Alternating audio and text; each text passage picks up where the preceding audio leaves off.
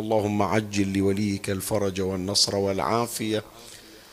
وانصره نصرا عزيزا وافتح له فتحا يسيرا وهب له من لدنك سلطانا نصيرا. رب اشرح لي صدري ويسر لي أمري واحلل عقدة من لساني يفقه قولي. يا كاشف الكرب عن وجه أخيه الحسين.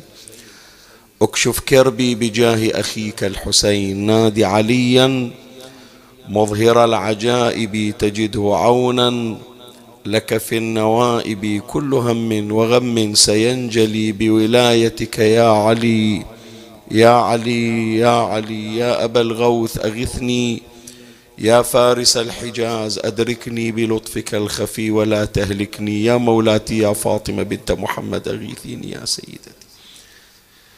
صلى الله عليك يا سيدي ويا مولاي يا رسول الله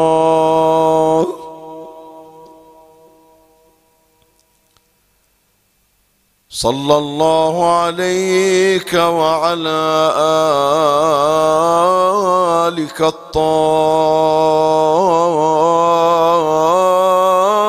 الطاهرين فاز من اعتصم بكم وأمن من لجأ إليكم. يا ليتنا كنا معكم. فنفوز فوزا عظيما.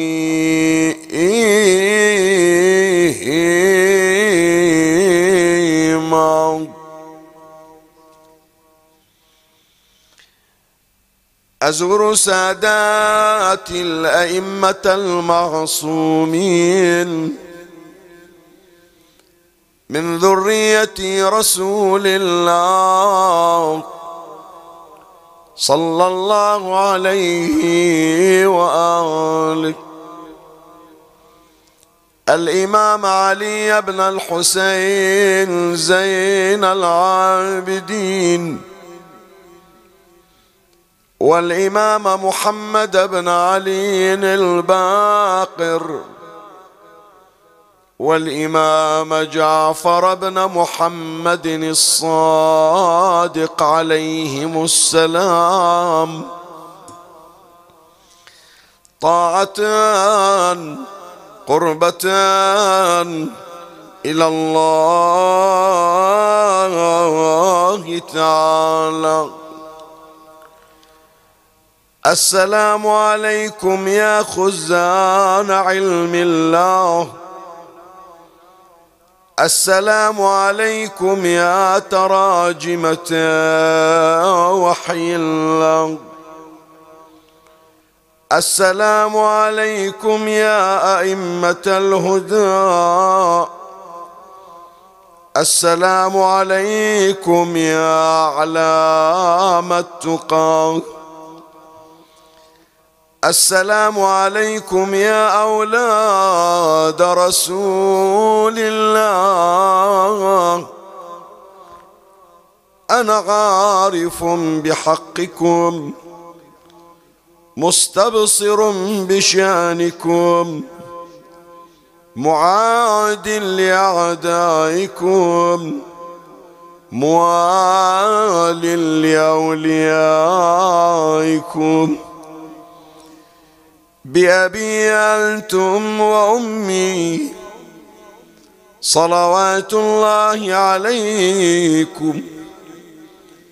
اللهم إني أتوالى آخرهم كما تواليت أولهم. وأبرأوا من كل وليجة دونهم. وأكفر بالجبت والطاغوت واللات والعزى.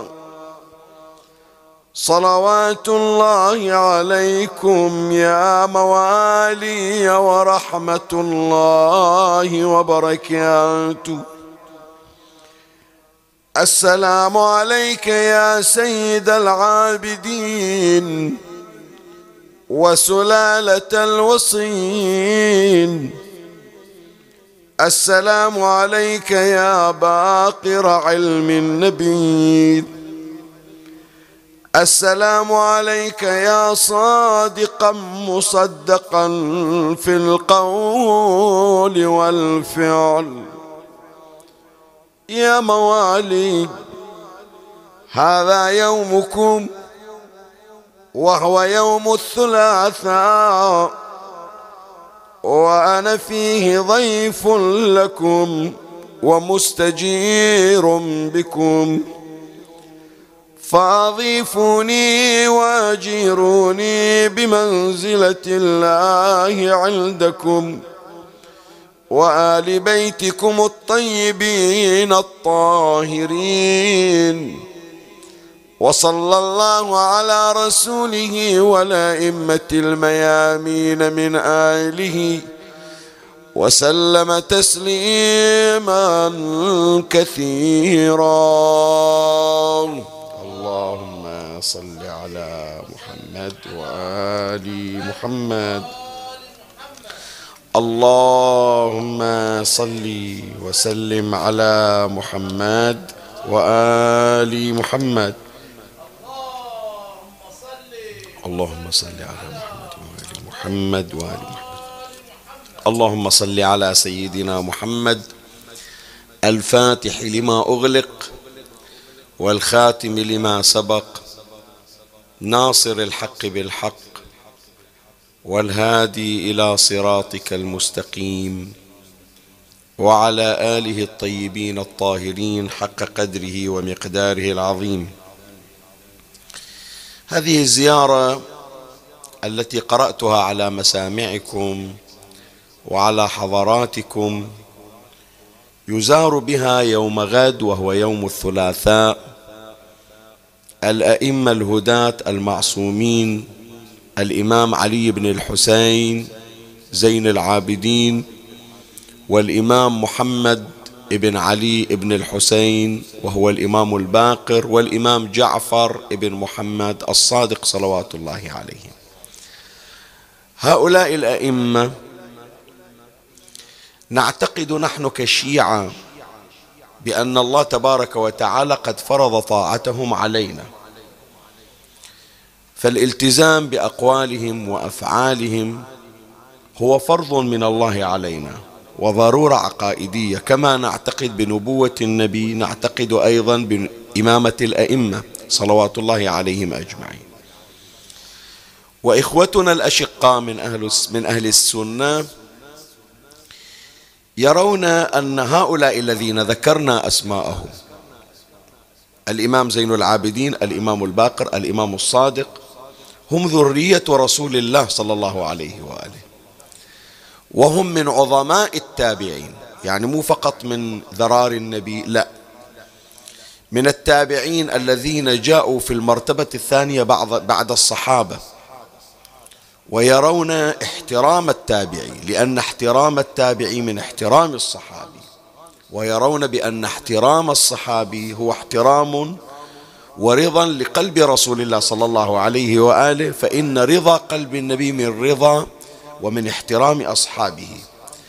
فإذا قدروا التابعين واحترموهم فإنهم يحترمون الصحابة وبالتالي فإنهم يحترمون رسول الله صلى الله عليه وآله. فإذا هؤلاء الثلاثة إضافة إلى حبنا نحن كشيعة لهم فإن ذلك ليس مقصورا علينا فحسب.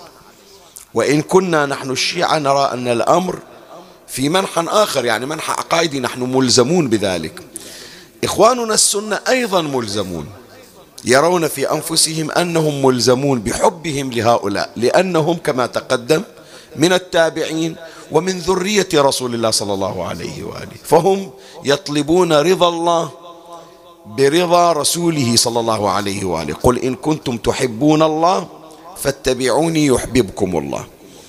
وحب النبي لا يتأتى إلا بحب صحابته وأتباع الصحابة. ومن هؤلاء ذرية النبي الثلاثة الذين تقدم ذكرهم وهم الإمام زين العابدين والإمام الباقر والإمام الصادق صلوات الله عليهم. فإذا هذه الليلة نحن نشترك جميعا كمسلمين سنة وشيعة في تقديرهم وفي احترامهم تقربا إلى رسول الله صلى الله عليه وآله وتقربا إلى الله تبارك وتعالى. وأود أن أعيش معكم سويا هذه الليلة وأنا أحضر ليوم غد أن ترون أنفسكم ضيوفا على مائدة هؤلاء الثلاثة عليهم السلام. أود أن أعيش معكم سويا تحت عنوان خاص. يعني أنا أحاول شوية أنه آه، أبتعد عن المشاعر الجياشة التي جاشت بنا وبكم ليلة البارحة. حينما تحدثنا عن أخوة الحسنين عليهما السلام. يعني بقد ما كان موضوع البارحة موضوع محبب عند البعض زادهم تعلقا بإخوتهم زادهم تعلقا بأخواتهم لكن كان هذا الموضوع أيضا ليلة البارحة يحمل شجنا عند بعض الأفراد الذين مع الأسف لا زالوا يشتكون بعض التوتر والتشنج في العلاقة الأخوية. يعني بقد ما موجود أشخاص البارحة كانوا كإخوة يقعدون ويستمعون وفرحوا بهذا الموضوع. موضوع مو من عندي طبعا يعني وإنما فرحوا بالحسنين عليهما السلام. إحنا كنا قاعدين ننتهل من علومهم ومن مزاياهم صلوات الله عليهم. لكن أيضا البارحة هذا الموضوع أثار أحزان البعض. أنا أسأل من الله تبارك وتعالى بحرمة النبي صلى الله عليه وآله بمقام أهل البيت عند الله تبارك وتعالى أن يمن على جميع العلاقات المتوترة بأن تعود إلى مجاريها وأن تكون أكثر رابطة وأكثر حب وأكثر حنانا وشفقة. إن شاء الله العلاقات المتوترة بين الأزواج وزوجاتهم بين الأولاد وآبائهم وأمهاتهم بين الإخوة بين الأرحام بين الجيران جميع كل هذه العلاقات. أسأل من الله عز وجل أن يرزقنا نظرة رحيمة لتعود هذه المياه إلى مجارها ونكون أكثر ارتباطا ويبقى ما جرى في الماضي حديثا نتحدث عنه ونضحك عليه. ونعيد من جديد توطيد العلاقات فيما بيننا بحرمة الصلاة على محمد وآل محمد.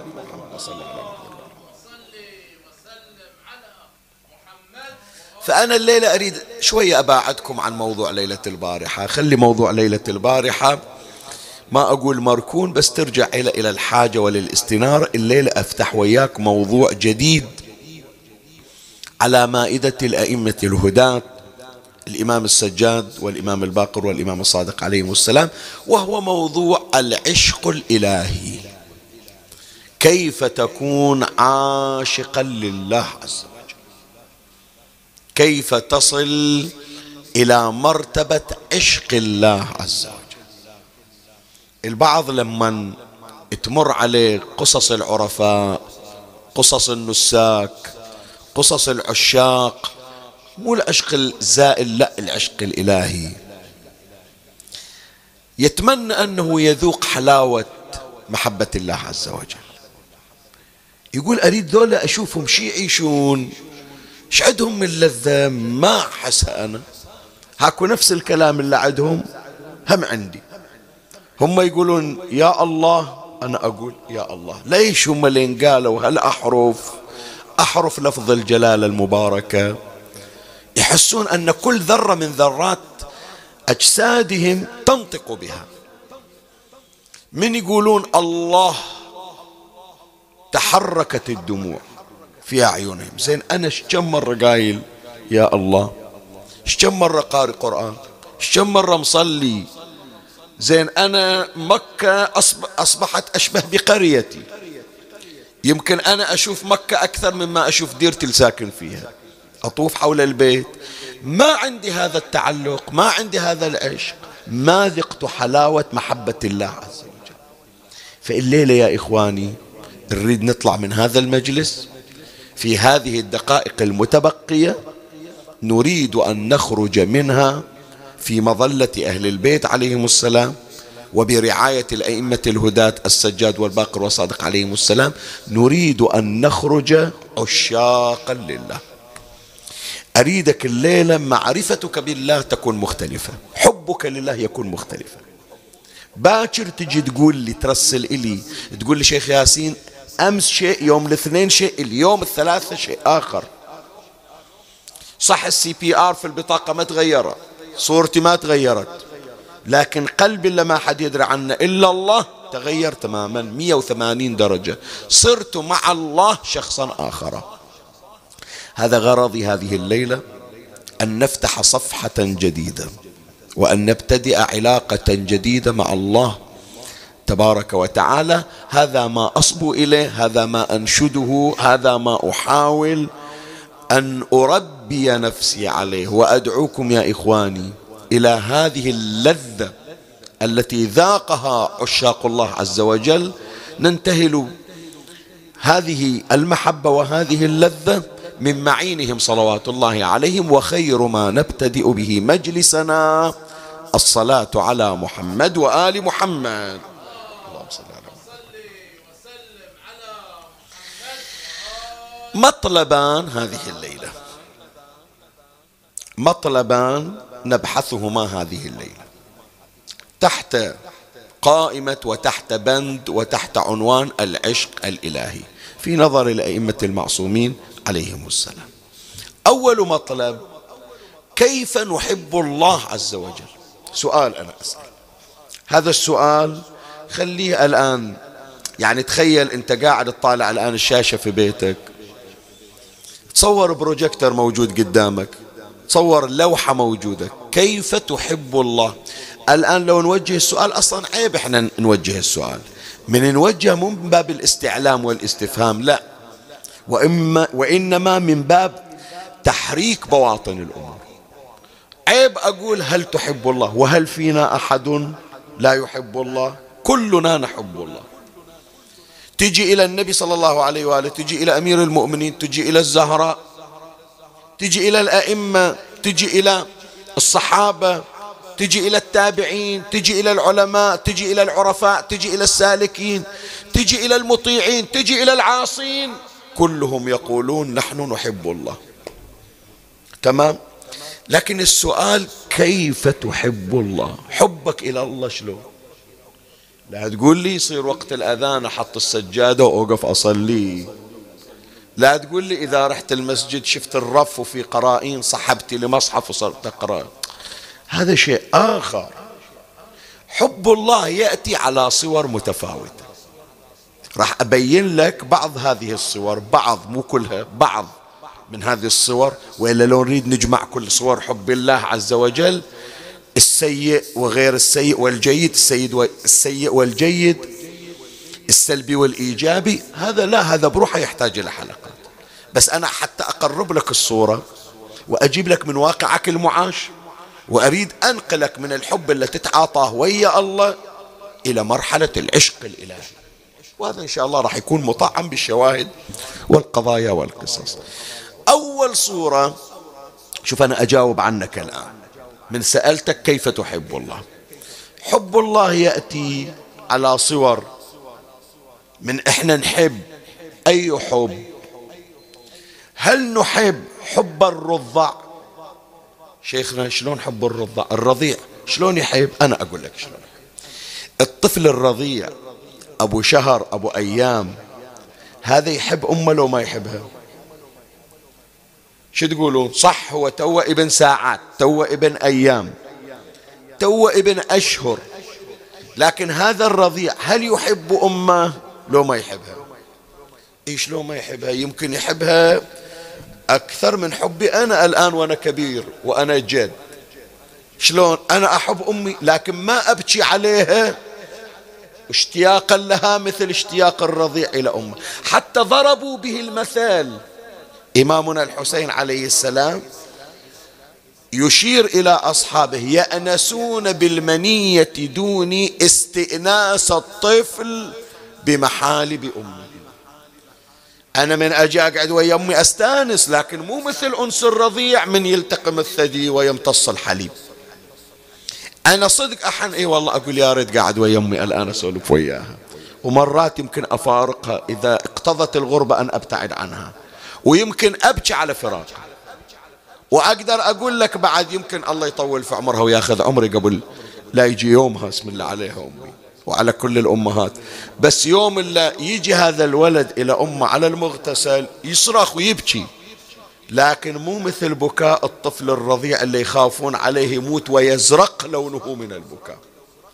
شايفين خوة الرضع شلون من يبكوا تمام لو لا؟ زين فإذا قررنا أن الرضيع يحب أمه. عنده حب فنسميه حب الرضيع. لكن هذا الطفل الرضيع شي يحب في أمه اللي قام يصيح عليها هالصياح؟ شو تقولون؟ يحب شيئين. يحب أولا الغذاء تجيب له لبن. ويحب الوقاية إذا مرض إذا تعبان إذا عنده غازات إذا عنده احتقان إذا عنده بعض الأمراض يمه تعالي عالجي هو يحبها صحيح لكن حبه مصبوب في هذين الأمرين. جوعان يريد يرضى. ومريض يريد يتعالج. وما يعرف في الكون كله لا يعرفنا إحنا لا يعرف الأبو لا يعرف العائلة ما يشوفهم لك يعرف أمه هي اللي تجيب لها القضايا هذه. فلهذا هو في حالة بكاء وفي حالة صياح. طلبا لهذين الأمرين إما الغذاء أو الوقاية. بس خلينا نشوف هالحب اللي يضربون به المثل حب الرضيع. أكو بعض الأشياء يا إخواني تخدش هذا الحب. أكو بعض الأشياء تخدش هذا الحب. بعد شنو هذه الأشياء؟ غير إحنا ضربنا المثل بصياحة. نقول يصيح ماكو واحد يصيح مثل الطفل حبا لأمه. خلها تجيب له الطعام. وين ذاك الصياح؟ انتهى صار يضحك. زين عجل قبل خمس دقائق قالع البيت نومه ما إحنا عارفين ننام. تريد أمك؟ أشو بس عطتك الممية بس عطتك الحليبه بس عطتك الأكل؟ أشو سكت؟ اي نعم. بمجرد أن وصلت المنفعة شوف هي رسائل ترى. أنا ما جاي أقول لك أنت وأنا. أنا جاي أعرض لك حالة موجودة عندنا. أقول الطفل البيت كله متزلزل الجيران ما ينامون. ما أدري شايفين أنتم مرات؟ من تركبون في الطائرة وأكو طفل يبكي شو يصير في الطائرة؟ الطائرة كلها تتكهرب. لا يقدرون يسكتون الطفل والكل مستاء المضيفات رايحات جايات. كل ما جابوا له لعابة كل ما جاء له يمكن مثلا عنده ضغط باذونه أو جوعان. شايف؟ 150 200 راكب كلهم في حالة في حالة اضطراب من بكاء الطفل. جابوا له هالحليبة هذه. أبدا. وين بكاء راح؟ انتهى. بعد. الطفل الرضيع يسكت بمجرد حصوله على الغذاء والدواء. ثانيا الطفل يوم اللي صاح حط بالك شوية حط بالك للكلمة. الطفل يوم اللي صاح يريد أمه. يدري أمه سهرانة لو نايمة؟ رد علي. هو يريد الآن الحليب. مقدر يقول أمي مسكينة صار لها كم ساعة ما نامت كلها قاعدة صوبي. أنا نايم على فراشي أو بحضنها وتهزني. وتحركني وهي قاعدة متربعة وإيدها على خدها حتى نومتها تسبب لها آلام. هل يستحضر الطفل الرضيع آلام وسهر أمه؟ لو لا ما يدري عنها يهمه الحليب ويهمه الدواء. مو ببالة أصلا هذا كله ولا يعرفها لو تقول ما ببالة. بعض الأمهات اللي ما إجت ما إجا هالولد إلا بعملية قيصرية والجرح بعد يأذيها وتحتاج إلى راحة. الطفل لا تجيبين الحليب مجروحة له إن شاء الله. من راسك إلى الرجل. أريد هالحليبة هذا. فهذا الطفل صح يحب أمه لكن لا يستحضر آلامها ولا مشقتها ولا سهرها. صحيح لو لا؟ بعد. الطفل الرضيع حب أمه وقام يصيح عليها. ليش؟ لأن تجيب له اللبن الحليب وتجيب له الدواء. لو حصل واحد واحدة غير أمه تجيب له الحليب. خلاص انتهت. الشغلة اللي أبغاها جت عن طريق أمه فلهذا شوف مثلا بعض الأطفال ينشأ افرض حاضنة عنده افرض مربية عنده افرض مثلا صار له شهرين ثلاثة هو بالشيشة بالمستشفى هم اللي دايرين بالهم عليه. أمه تجي تشوفه من بعيد ساعة ساعتين وتمشي. حنانة وبكاء يريد هالحاضنة يريد هالممرضة يريد هذه اللي ربته.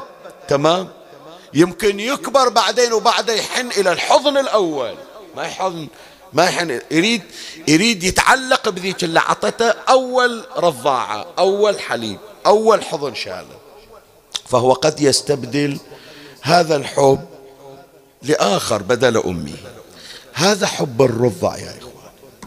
خلوه في بالكم صورة حب الرضيع. خلوه في بالكم لأن بعدين نهاية هالمطلب من جن قيم نشوف إحنا حبنا حب منه. زين. فهل أن حبنا مع الله عز وجل هو حب رضاع أو لا؟ أكو نوع ثاني. أي نوع؟ حب المراهقين. أولادنا وبناتنا من يوصلون إلى سن المراهقة. وهذا سن, سن جدا حساس. شوية توهم بدي المشاعر والأحاسيس تزيد عن الوضع السابق. يوم عمره خمس سنين أربع سنين يحب ويكره. يغضب ويرضى يفرح ويحزن. لكن الآن من انتقل إلى مرحلة المراهقة سواء كانت بنت أو سان أو كان ولد. الآن وضع اختلف. الآن مشاعر أكثر. بعد مو قادر ينظم أوراقه. بعد مو قادر يرتب ملفاته. بعد ما عنده تقييم صحيح إلى هاي المشاعر. شلون؟ أنا أقول لك. حب أحد. هي هذه البنت المراهقة أو هذا الولد المراهق. هالولد حب واحد أو هالبنت عشقت واحد؟ بودها تموت على حسابه. بوده هو يحارب كل أهله على حسابه. أحيانا لا أحيانا مو الشكل أحيانا يدري هذا الولد بأن هذا صاحبه. أكو يجيب له مضرة. أكو يدري بأنه جاي يضره أكو ينقل إلى سموم علم على التدخين علم على ذاك البعيد المسكر علم على المخدرات علم على الانحرافات ويدري هذا غلط زين ليش ما تخلي؟ يقول ما أقدر. أدري بأن اللي أسوي غلط. مرات تجي تكلم الولد يقول لك أدري بابا أدري اللي أسوي غلط. زين ليش ما تتركه ليش ما؟ يقول ما أقدر. لأنه يلبي مزاجي. صار حبه وبغضه على حسب المزاج. إلا يوافق مزاجي وهواي مستعد أبيع أهلي على حسابي. مستعد أبيع عمري على حسابي. جيت حاجي يقول لك ما أقدر. هذا حب المراهقين. لا أكثر من هذا حتى تقييمه. تقييمه تقييم خاطئ. أنت كأب بتدور مصلحته تأمره بأمر تطلب من عنده طلب. الطلب هذا يفيده في مصلحته. يتصور أنت مو أبوه أنت عدوه ولهذا شوف كثير من الأولاد والبنات يجون إلى بنات لأمهاتهم شنو؟ ماما بابا ما يحبني. بابا يكرهني. لو زين عندي أبو غير هالأبو. لو زين أمي غير هالأم. خاف أقول لك يعني بس مرت علي أنا حالات يعني مؤسفة يعني. الآن يمكن شوية قاموا يراجعون أنفسهم. أولاد دعوا على آبائهم وأمهاتهم بالموت. قالوا يا ريت هالأم تموت ونرتاح من عندها أذتنا هاي عدوة مو أم. مو معنى هذا بأن أنا أقر أخطاء الأبوين خصوصا في الإصلاح والتوجيه. هذا طبعا هذا بحث مستقل. بحثناه ويمكن نبحث أكثر للذين اشتركوا معنا كجدد. بس أقول المراهق لا. ما يقيم مشاعره ما ينظم مشاعره وفق المصلحة والمنفعة والمضرة والمفسدة. ما يقول والله أبويا صح يمكن ما يمكن مثلا كذا ضغط علي لكن يدور مصلحتي. لا يقول أبويا يكرهني. أبويا يضطهدني. ما يقول أمي لما قالت لي الكلمة خايفة علي يقول لا أمي ما تحبني. تمام؟ فهو دائما يفكر ويجعل حبه للمزاج وللهوى. يجي واحد يقشمره بحكايتين يبيع الأول والتالي على حسابه لأنه وافق هواه. حتى ويعلم حتى ولو كان يعلم بأن هناك ضرر موجود. يجي واحد يكلمه حكايتين ويدري الكلمات صحيحة بس لأنها مو على مزاجه وهواه. يتصور أن الدنيا كلها تضطهده. أنا ما حد يحبني. فلهذا يقعد في الحجرة ويسدها على روحه. ليش ما تطلع تقعد ويانا؟ يقول ما حد يحبني منكم. لا اخواني يحبوني لا خواتي يحبوني لا امي ابو امي وابوي ما يحبوني. دائما يامروني يدري كلامه. من يجي الكلمة يعرفها هي في منفعته.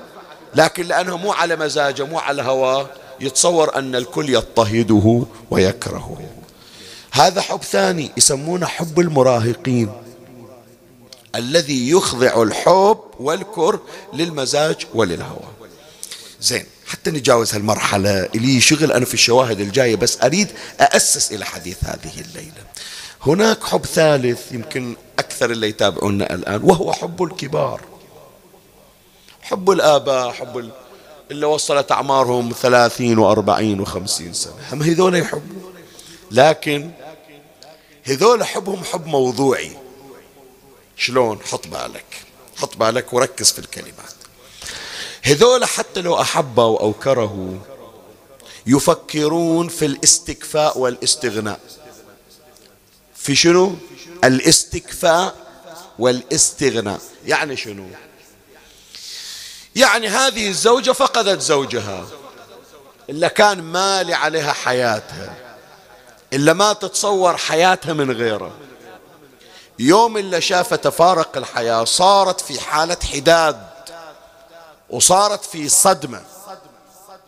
هذا الأب إلا فقد الولد دخل في نوبة خافوا عليه. يجون الناس يكلمون شي يقولون إليه الزوج اللي فاقد زوجة أو الزوجة اللي فاقدة زوج. الأب اللي فاقد ولد أو الأم اللي فاقدة ولد. شي يقولون لهم بعد أن يهدى يقولون ترى هذه مو نهاية المطاف. هذا مو آخر الدنيا. زوجة بدالها زوجة. ولد يجي بداله ولد. ولهذا إحنا حتى في من نجي نعزي يا جماعة شو نقول إحنا في عباراتنا؟ نقول البقى فراسك مو تمام؟ عظم الله أجرك البقى فراسك البقاء لله. يعني كل شيء ثاني ولهذا القرآن يقول كل من عليها فان. إذا تتصور بأن الدنيا والكون كله في هذا اللي تحبه ترى منه راح يبقى؟ الكل راح يروح. أمير المؤمنين سلام الله عليه لما فقد رسول الله صلى الله عليه وآله رثى النبي بهذه الكلمات. قال الموت لا والدا يبقي ولا ولدا هذا السبيل إلى الا ترى أحدا. للموت فينا سهام غير خاطئة.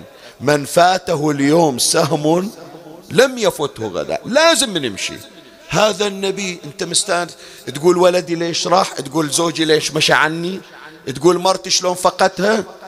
هي ذول الدنيا كلها الكون كله يعدل أمام وجود النبي صلى الله عليه وآله. هذا النبي ولم يخلد لأمته لو خلد الله شخصا قبله خلده. لو واحد أكو أفضل من محمد صلى الله عليه وآله كان بقي ومحمد أفضل الخلق ولم يبقى. مشى. فهذه الأمور من يبينونها إلى الكبير أنه ترى الكل راح يمشي. وأنت ابدأ حياتك من جديد. أخذت حصتك من الحزن من البكاء من التأثر ما يخالف. الله يعظم أجرك الله يجابر مصابك. يلا استأنف حياتك. جو ahead. تمام؟ فهو بعدين يقول لا خلاص بعد. هذا مو بس في الموت حتى في العلاقات الأخرى. أول مثلا عند صديق الصديق اختلف معاه وانفصلوا. عند شريك في العمل قرروا ينفصلون. يتأثر في بداية الأيام. ليش الشريك راح؟ مع الأسف. وين هذاك الأيام الحلوة؟ ليش هذا الصديق نسى صداقتي؟ تالي من يبتدي ينظم أوراقه يقول شنو؟ يعني آخر الدنيا هي؟ الله يستر عليه الله يوفقه في حياته. أنا ماشي في مشواري. تمام لو لا؟ فدائما يرى نفسه أنه مستكف. أنه مستغني. فلوس راحت اللي راح اللي راح يجي أحسن من عنده. شركة عندنا تكنسلت راحت نسوي أحسن من عنده. يرى في نفسه الكفاية والاستغناء فصار عندنا كم نوع من أنواع الحب؟ ثلاثة ذكر. حب الرضع حب الطفل الرضيع وذكرنا صورته. وحب المراهقين وحب الكبار. تمام؟ وذكرنا ميزة كل حب. زين يا أحبائي شوية خلنا نوقف هنا. إحنا وإنت من تقول أنا أحب الله. تحب أي حب؟ تحب حب الرضيع اللي يصيح يدور الغذاء ومن الله يعطيك المصلحة نسيته؟ سؤال أسأل. لو تحب حب المراهق إلا من الله يفرض عليك شيء ما يعجبك تقول الله ما يحبني. أو مرة تقبل عليه ومرة تبتعد عنه. أي حب. لو لا تحب حب الكبار. لكن تشوف نفسك يوم اللي أنت مستغني ومستكفي ما أنت بحاجة إليه شقد أكو ناس هذه خو ما رحنا علينا أكثر من مرة ذكرناها. هذا اللي سوى سفينة التايتانيك. وقال قالوا له لا تتجرع على الله. قال سويت سفينة الله ما يقدر يغرقها. الله ما يقدر يغرقها. بعضهم يقول أنا ما أدري وما أحب أني أنا أعرضها على المنبر لأنهم ما أعتمد على مجرد مقولات. وإن كان هذه يتداولون أن نفس لفظة التايتانيك يعني الآلهة التي لا تهزم. يريد يقول الله ما يغرقها. زين هم إحنا نفس اللي سوى التايتانيك هم إحنا نفس النمرود هم إحنا نفس فرعون. نتصور أن الله ما يقدر علينا بس أشوف عندي كم فلس بس أشوف عندي صحة بس أشوف عندي شهادة بس أشوف عندي جماعة. أقول إيش بيسوي الله؟ كل شيء مأمن نفسي. هل حبنا بهذا المستوى؟ أعوذ بالله أن أقول أن حب هذا يسمى حب الله معاذ الله. عيب أقول أن حبي لله هو حب الرضا أو حب المراهقين أو حب الكبار. لكن يا إخواني ينبغي أن يكون حبنا لله عز وجل عشقا. تعرف يعني شنو عشق الله عز وجل؟ يعني أعطاني أو حرمني أنا أحبه. رحمني أو عذبني أنا أحبه. أحياني أو أماتني أنا أحبه. ما يهمني. إيش بيسوي الله إلي؟ هو الله. أنا لا شيء ما أقول هو وأنا. بل أنا أرى نفسي كل شيء بوجود الله معي. إذا حصلت على رضا الله عز وجل فأنا الغني بالله. وإن فقدت حب الله عز وجل مهما كانت الدنيا عندي. هذا اللي أشير إلى أمير المؤمنين سلام يشير إلى الإمام الحسين عليه السلام. أتمنى يا أحبائي دعاء عرفة. لا تضمون من سنة لسنة لا. مر عليه بين فترة وثانية. شوف الحسين عليه السلام لما يجي يحكي ويا الله شي يقول له؟ ماذا فقد من وجدك؟ إن شاء الله الديرة كلها قاطعتني. إن شاء الله فلست ما عندي ولم يكفلس أشتري بها خبز. إن شاء الله صحتي هذا أنا مكسر من راسي لرجلين خلها هذه كلها تروح. ما دام أنا وإياك يا رب ما خسرت شيء كسبتك. ماذا فقد من وجدك؟ وماذا وجد من فقدك؟ اللي عطوه الدنيا كلها إيش قيمة الدنيا من غير الله؟ عميت عين لا تراك عليها رقيبا. وخسرت صف صفقة عبد لم تجعل له من حبك نصيبا.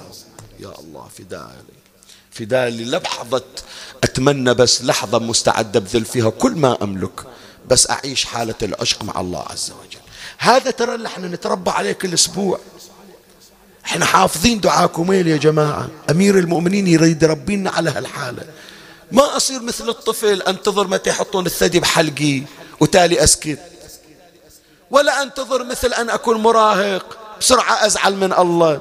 ما أعطاني ليش أخر لي الاستجابة؟ وما أصير مثل حب الكبير. شلون؟ والله ما أنا محتاج. خلي الله يغضب علي. هك فلوس هكو البنك. شفناها عمي. في لحظة دول فلست. مو تقول لي أنت. أنت شنو؟ أنت شنو؟ هذا يا إخواني أن الله عز وجل هو المعشوق ونحن العشاق. يريد يرسخ أمير المؤمنين كل أسبوع يزرعه. الليلة شنو؟ ليلة الثلاثة في الأسبوع. باقي عليك ثلاث ليالي. تذكر هالكلمة إذا قرأت دعاء كميل شوف أمير المؤمنين عليه السلام من يجي في فقرة من فقرات دعاء كميل كلكم تحفظونها بس هالسبوع أريدكم تتأملون فيها أكثر. كلمة أمير المؤمنين سلام الله عليه. فبعزتك يا سيدي ومولاي أقسم صادقا. الله لئن تركتني ناطقا لأضجن إليك. شوف عبارة الضجيج. يقول مثل الطفل اللي يريد الحليب من عند أمه. ضجيج ضجيج مو بكاء. يقول ما سويته في الدنيا أسويه في, في النار أسويه. لأضجن إليك بين أهلها ضجيج الآملين. ولا أناد ولأصرخن إليك صراخ المستصرخين. ولأبكين عليك بكاء الفاقدين ولأنادينك أين كنت؟ يا ولي المؤمنين يا غاية آمال العارفين يا غياث المستغيثين يا حبيب قلوب الصادقين ويا إله العالمين. قبل لا أتجاوزها هذه خلني أتباعد عنها بس أول أوقف. تذكرون إحنا من نجي إلى دعاء كميل ونقرأ هالعبارة هذه. خلي بعيدها إليك يعني بعيد لك الشريط حتى تعرف إيش أقصد. شوف إحنا متعلقين بأي كلمة. يعني هذا أول مرة أنا أحكيها يا جماعة. بس ترى فيها نكتة جميلة هي. شوف إحنا من نجي نقرأ دعاكم. خلي أجيبها بنفس الطريقة. ولا أبكي عليك بكاء الفاقدين. ولا أنادي لك أين كنت يا ولي المؤمنين. يا غاية آمال العارفين يا غياث المستغيثين يا غياث. عدل هذا لو لا؟ مو هالطريقة اللي نجيبها؟ نكرر ثلاث مرات في أي عبارة. فيها غياث المت... مع العلم ترى في الدعاء ما فيها اقراها ثلاث مرات. ما فيها تقراها كلها. تمام لو لا؟ ليش تكرر يا غياث المستغيثين بالذات ثلاث مرات؟ سؤال أسأل.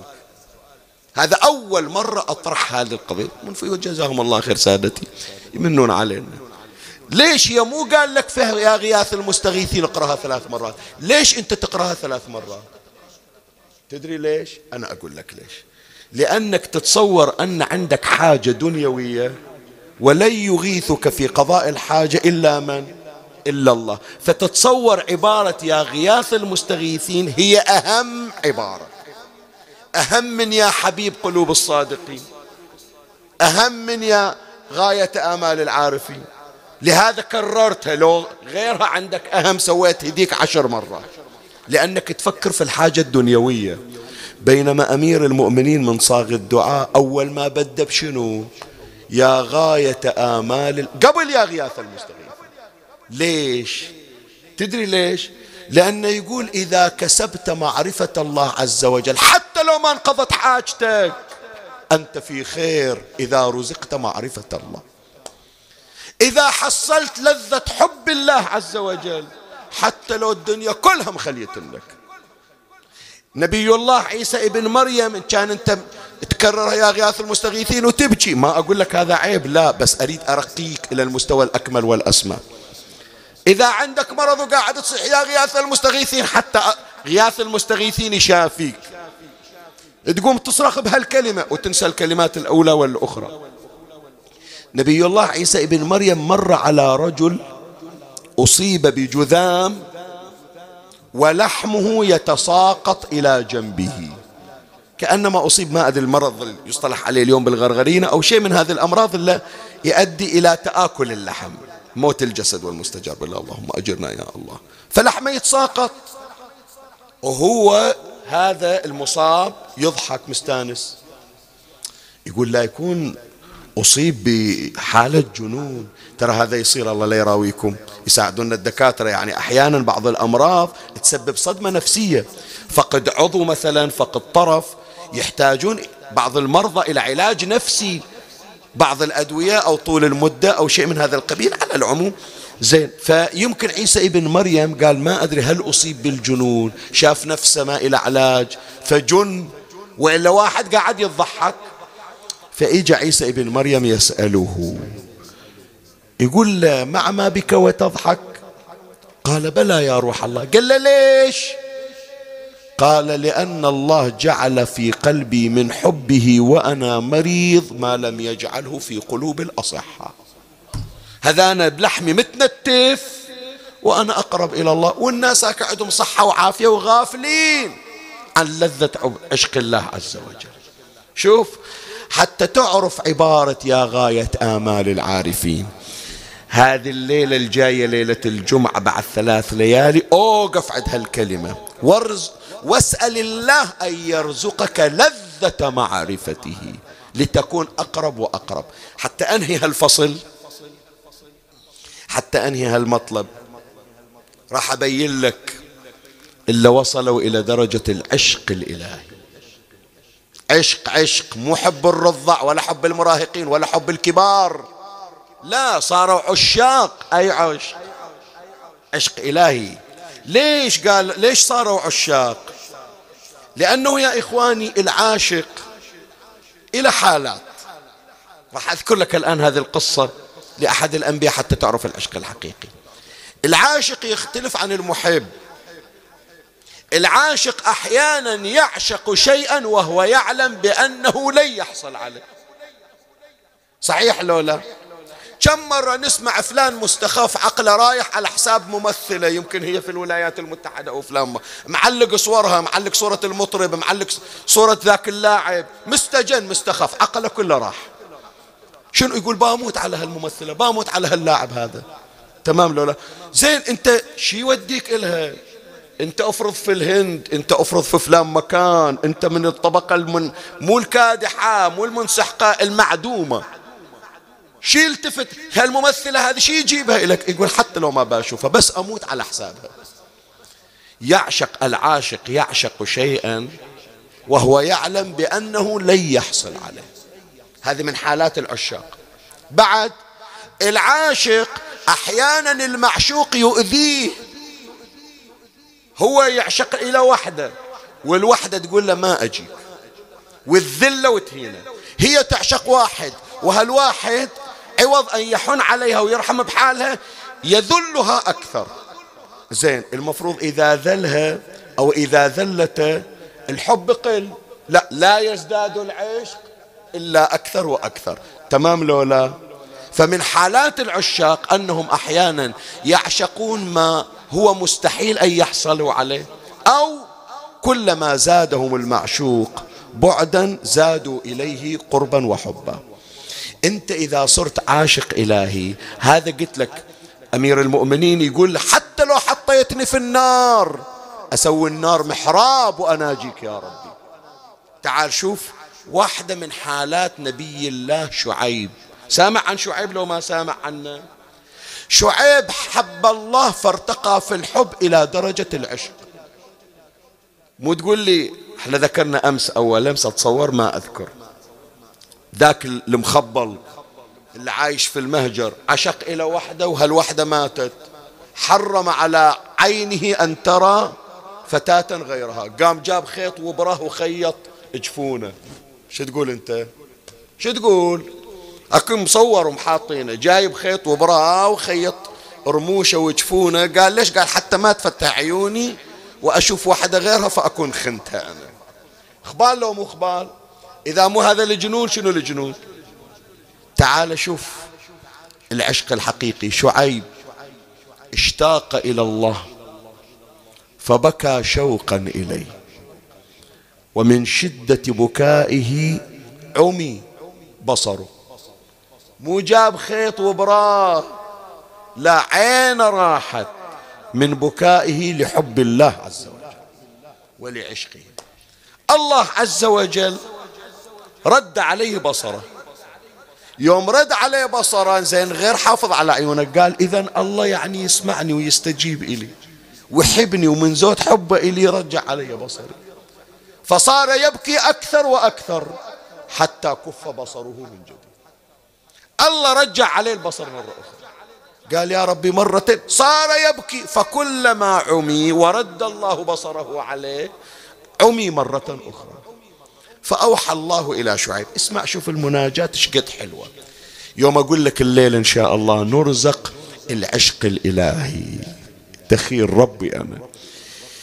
يقول له يا شعيب إلى متى يكون هذا أبدا منك؟ يعني لمتى؟ هالصياح هالبكاء لمتى؟ عينك راح ترجعناها عينك راح ترجعناها ثلاث مرات. إلى متى؟ يا شعيب إلى متى يكون هذا أبدا منك؟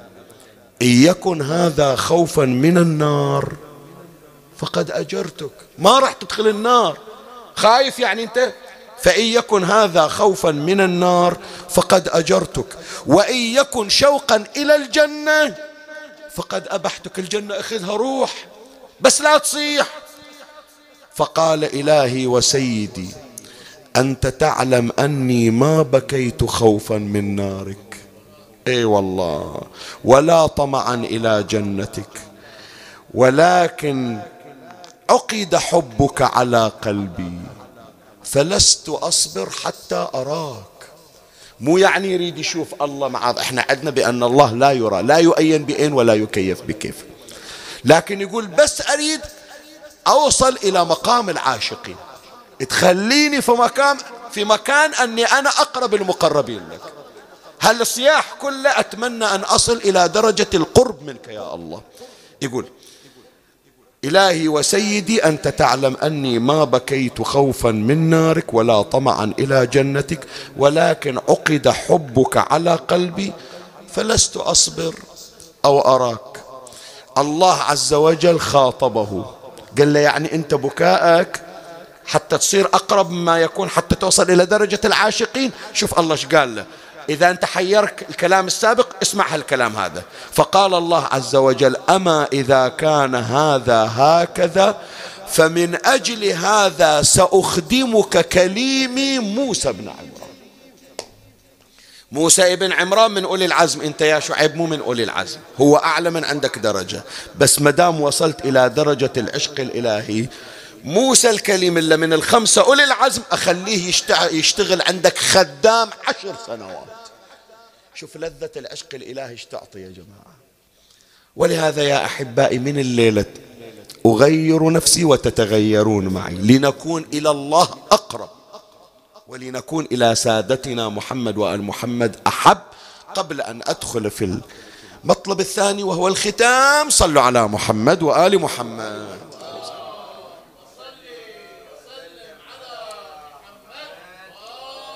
خلنا نشوف خلنا نشوف. أئمة باكر اللي إحنا في ضيافتهم. الإمام زين العابدين الإمام الباقر الإمام الصادق باكر إحنا نزورهم. شلون يعلمونا العشق الإلهي؟ شلون يربونا على العشق الإلهي؟ أول ما نبدأ بإمامنا زين العابدين عليه السلام. وقف كان يسمى بزين العابدين. إذا دخل في الصلاة انقطع عن كل شيء إلا عن الله عز وجل. هذه ثلاث قصص أذكرها وأختم حديثي. أول قصة وهي للإمام زين العابدين عليه السلام. دخل في صلاته وكان الإمام الباقر صلوات الله عليه طفلا صغيرا.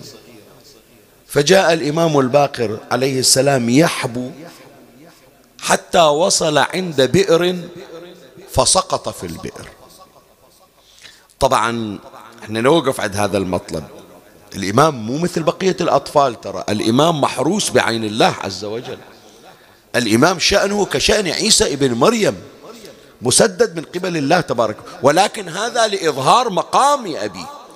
حتى يبين شلون أن أبوه لا ينقطع عن شيء إلا إلى الله تبارك وتعالى. فكان هذا نموذج صاير. وقع الإمام الباقر عليه السلام في البئر. أكو هناك جارية هي هذه اللي تدير بالها. على الإمام الباقر. الإمام الباقر أم فاطمة بنت الإمام الحسن ذكرناها إحنا. شلون منقطعة إلى الله عندها أوراد. فأحيانا تعطي الطفل إلى الجارية إلى الخادمة. هي تلزم الإمام وأمه مشتغلة بالعبادة وأبوه مشتغل بالعبادة. هذه الجارية توها جايبينها. توها داخل البيت الهاشمي. ما تعرف أحوالهم ما تعرف أحوال السالكين. شافت الإمام الباقر طاح في البئر. هي من زود حبها وهم فطرته صارت تضرب باليدين على رأسها. وين تروح؟ البيت ما بي أحد الكل مشغول. إجت إلى الإمام زين العابدين عليه السلام. وقفت قدامه والإمام يصلي. قالت يا ابن رسول الله إن ولدك محمد سقط في البئر. وأبدا. الإمام لم يحرك ساكن. ما تغير شيء من صلاته. صارت تصرخ مرة وثنتين مرة تروح للبير. وتشوف الإمام داخل البير ومرة ترجع للإمام زين العابدين وتصرخ قدامه تريده يقطع الصلاة حتى يجي يطلع الولد. هي لا الولد طلع ولا الإمام قطع صلاته الظاهر انفعلت. فصدرت منها هذه الكلمة إيش قالت؟ قالت ما رأيت قلوبا أقسى من قلوبكم يا أهل بيت رسول الله. إيش قد شفت قسات لكن قسات يعني جرأة جرأة. بس هي بعد منفعلة. ما رأيت قلوبا أقسى من قلوبكم يا أهل بيت رسول الله. طفلكم طايح زين ما يخالف صلاة هذه تعيدها مو قحاط. مجود صلاتك والطفل بيموت بيغرق والإمام أبد حتى فرغ من صلاته. قام الإمام إجا إلى البير. روايتان بعض الروايات تقول بأن الإمام سأل الله وإذا الماء صار يرتفع حتى ساوى الماء فما البئر؟ فخرج الإمام الباقر عليه السلام سليما بدعاء الإمام زين العابدين عليه السلام.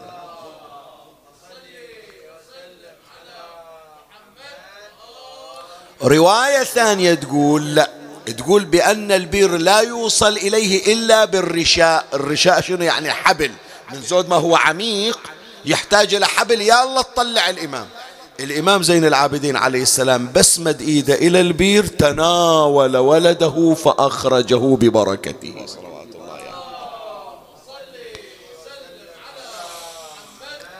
طلع الإمام بالباقر من البير سليما ليس فيه شيء. قال خذيه يا ضعيفة اليقين بالله خذي بعدك توك أنت على أول عتبة.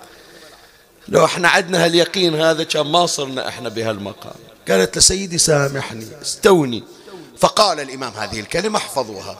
قال إني واقف بين يدي جبار السماوات والأرض وأخاف أن أصرف بوجهه بوجهي عنه فيصرف بوجهه عني وهل رأيت أرحم منه؟ عندش واحد أرحم من الله؟ يوم اللي وقفت أخلص لله رحمة الله جاءت فسلمت ولدي. هذه واحدة يا إخواني من العشق الإلهي. نستلهمه غدا من الإمام زين العابدين عليه السلام. الصورة الثانية القصة الثانية الإمام الباقر باكر إحنا ضيوف عليه. عند خادم اسمه أفلح.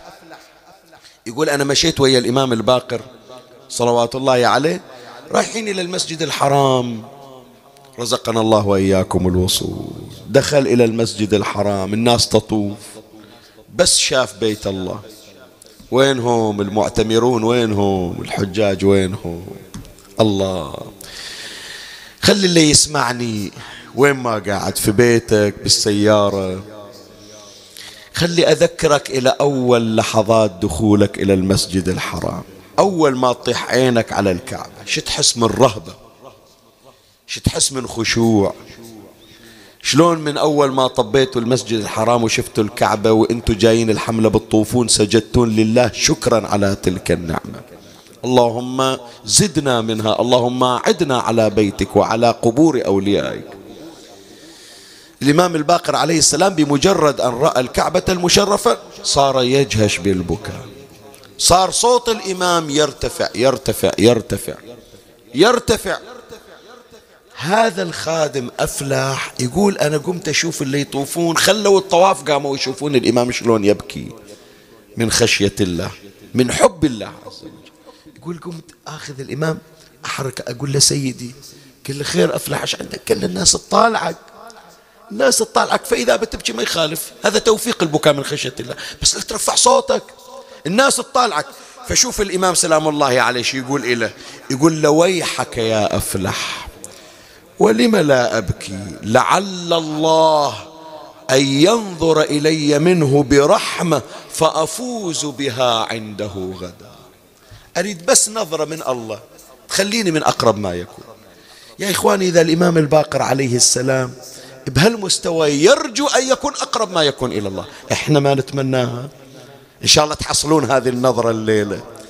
الليلة هم قبل النوم. كرروها يا الله. وقولوا لي بأنه الليلة حسيت بالقرب من الله أكثر من السابق. مسكوا الختام مسكوا الختام كملنا الساعة الآن. نختم بإمامنا جعفر بن محمد الصادق عليه السلام. ينقلها عنا مالك ابن أنس. إمام المذهب المالكي. يقول ذيك السنة إحنا حجينا ويا الإمام الصادق عليه السلام. فإجينا إلى المحرم. الناس كلها أحرمت. جايين قافلة إحنا. وصلنا للميقات وعقدنا الإحرام والناس لبت حتى نطلع نتمشى رايحين إلى الحرم. أشوف الإمام الصادق عليه السلام خلص من ركعتي الإحرام لابس ثوبي الإحرام. الآن لازم يعقد النية ويلبي. مو راضي يلبي. دموعه تنزل على خده وتبلل كريمته. يقول أنا واقف يا ما أريد أخلي الناس. صعدت على دوابها ومشت. وإحنا بعدنا. أكو بعضهم واقفين ينتظرون مشية الإمام الصادق.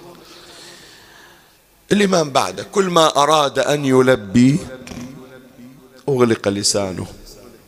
ما يقول؟ مالك يقول قلت قال يا ابن رسول الله ولا بد لك أن تقول. يقول يلا ما يصير تمشي من غير تلبية. لازم عقد الإحرام في الميقات. الناس تنتظرنا ولا بد لك أن تقول. شوف الإمام الصادق عليه السلام شو يقول. قال يا ابن أبي عامر هو مالك يسمونه ابن أبي عامر. يا ابن أبي عامر كيف أجسر أن أقول لبيك اللهم لبيك وأخشى أن يقول الله عز يا الله يا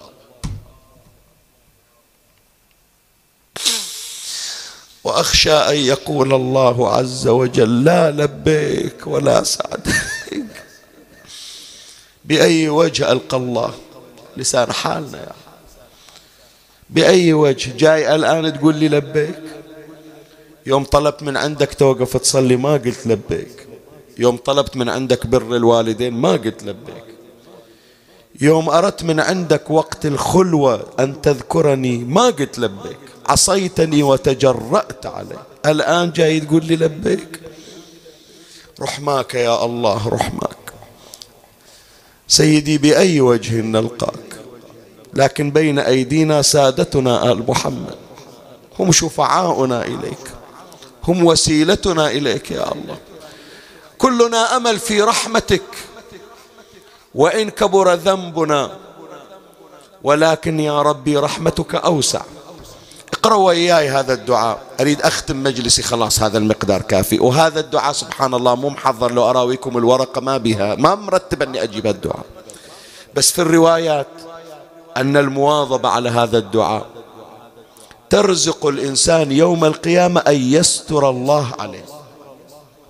فاقرأوا معي. اللهم إن مغفرتك أرجى من عملي وإن رحمتك أوسع من ذنبي. اللهم إن كان ذنبي عظيما فعفوك أعظم من ذنبي. اللهم إن لم أكن والله ما أستاهل يا ربي والله ما أستاهل. اللهم إن لم أكن أهلا أن أبلغ رحمتك فرحمتك أهل أن تبلغني تسعني لأنها وسعت كل شيء. وين ما قاعد في المجلس عندنا أو في بيتك. أنا أدري حتى لو ما أشوفك لكن قلبي يريني. قلبك خاشع الآن قلبك منكسر الآن. يمكن دمعة من عينك نزلت. هنيالك اذكرني. هذه ساعة القرب من الله عز وجل. الآن كش ما تطلب من الله الله يعطيك. ثلاثا أريدكم تقرون وياي بهذا النداء.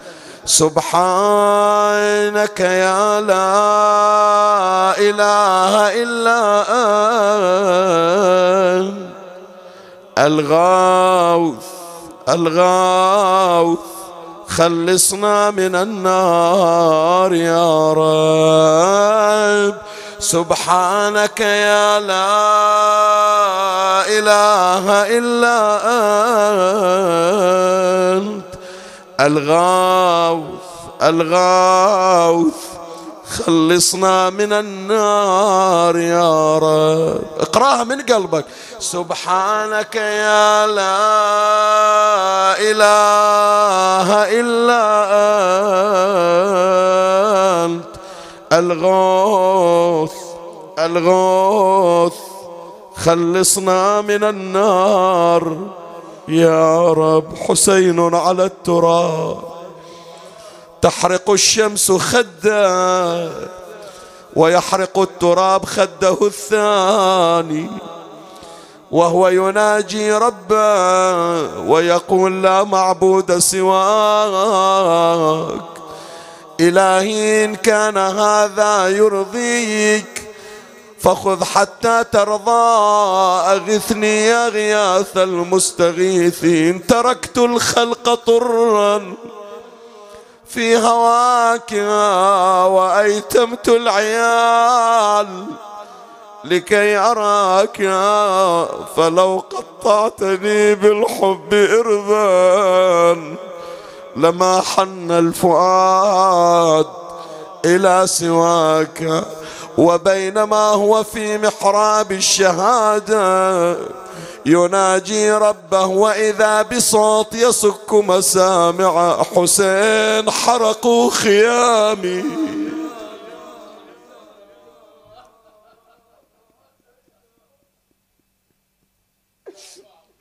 حسين ضربوا أيتامي.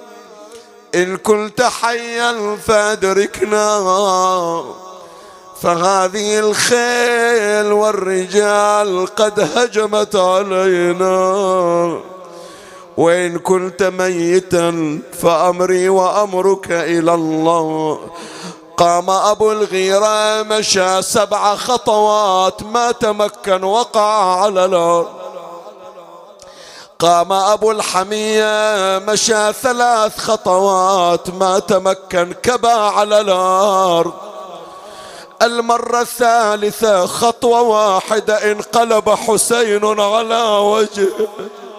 يا أبا عبد الله عمية عين لا تبكي عليك يا حسين. عشاق الحسين احكي وياكم. إيش سوى حبيب قلبك؟ أخذ يحبو على يديه ورجله. حتى انقلب في موضع ذبحه وصار يلوح بسبابته إلى زينب. صح عزيز علي يا زينب. يا زينب اللي يطلب من عندي طلب ما رجع خايب. شلون أختي الحنونة؟ لكن يا زينب لو تشوفين حالي والله تعذريني السهم المثلث استخرج قلبي. يوم شالي وغدا للحرم يوم يوم تعالي ودعيني قراب. يوم يوم يا زينب لو حصلت ظلال. يوم يوم إيش تريد تعالي ظللي يا أختي علي. وين ما قاعد وين على الحسين؟ اي اي تعالي ظللي يا أختي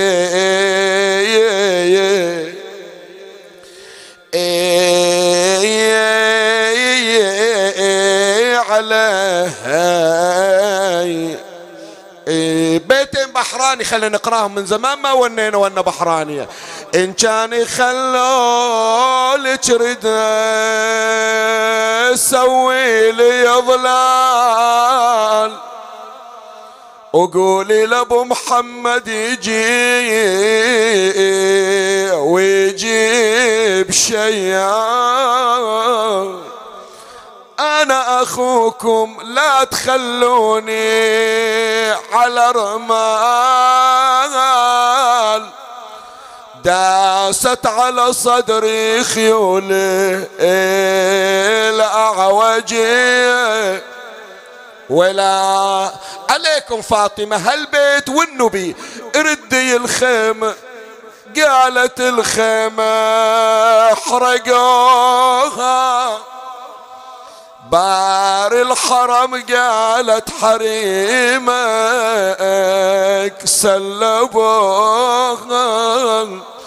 اللي عنده بنية صغيرة سلي سكينة قالت سكينة اضرب. أنعم جوابا يا حسين أما ترى. شمر الخنا بالصوت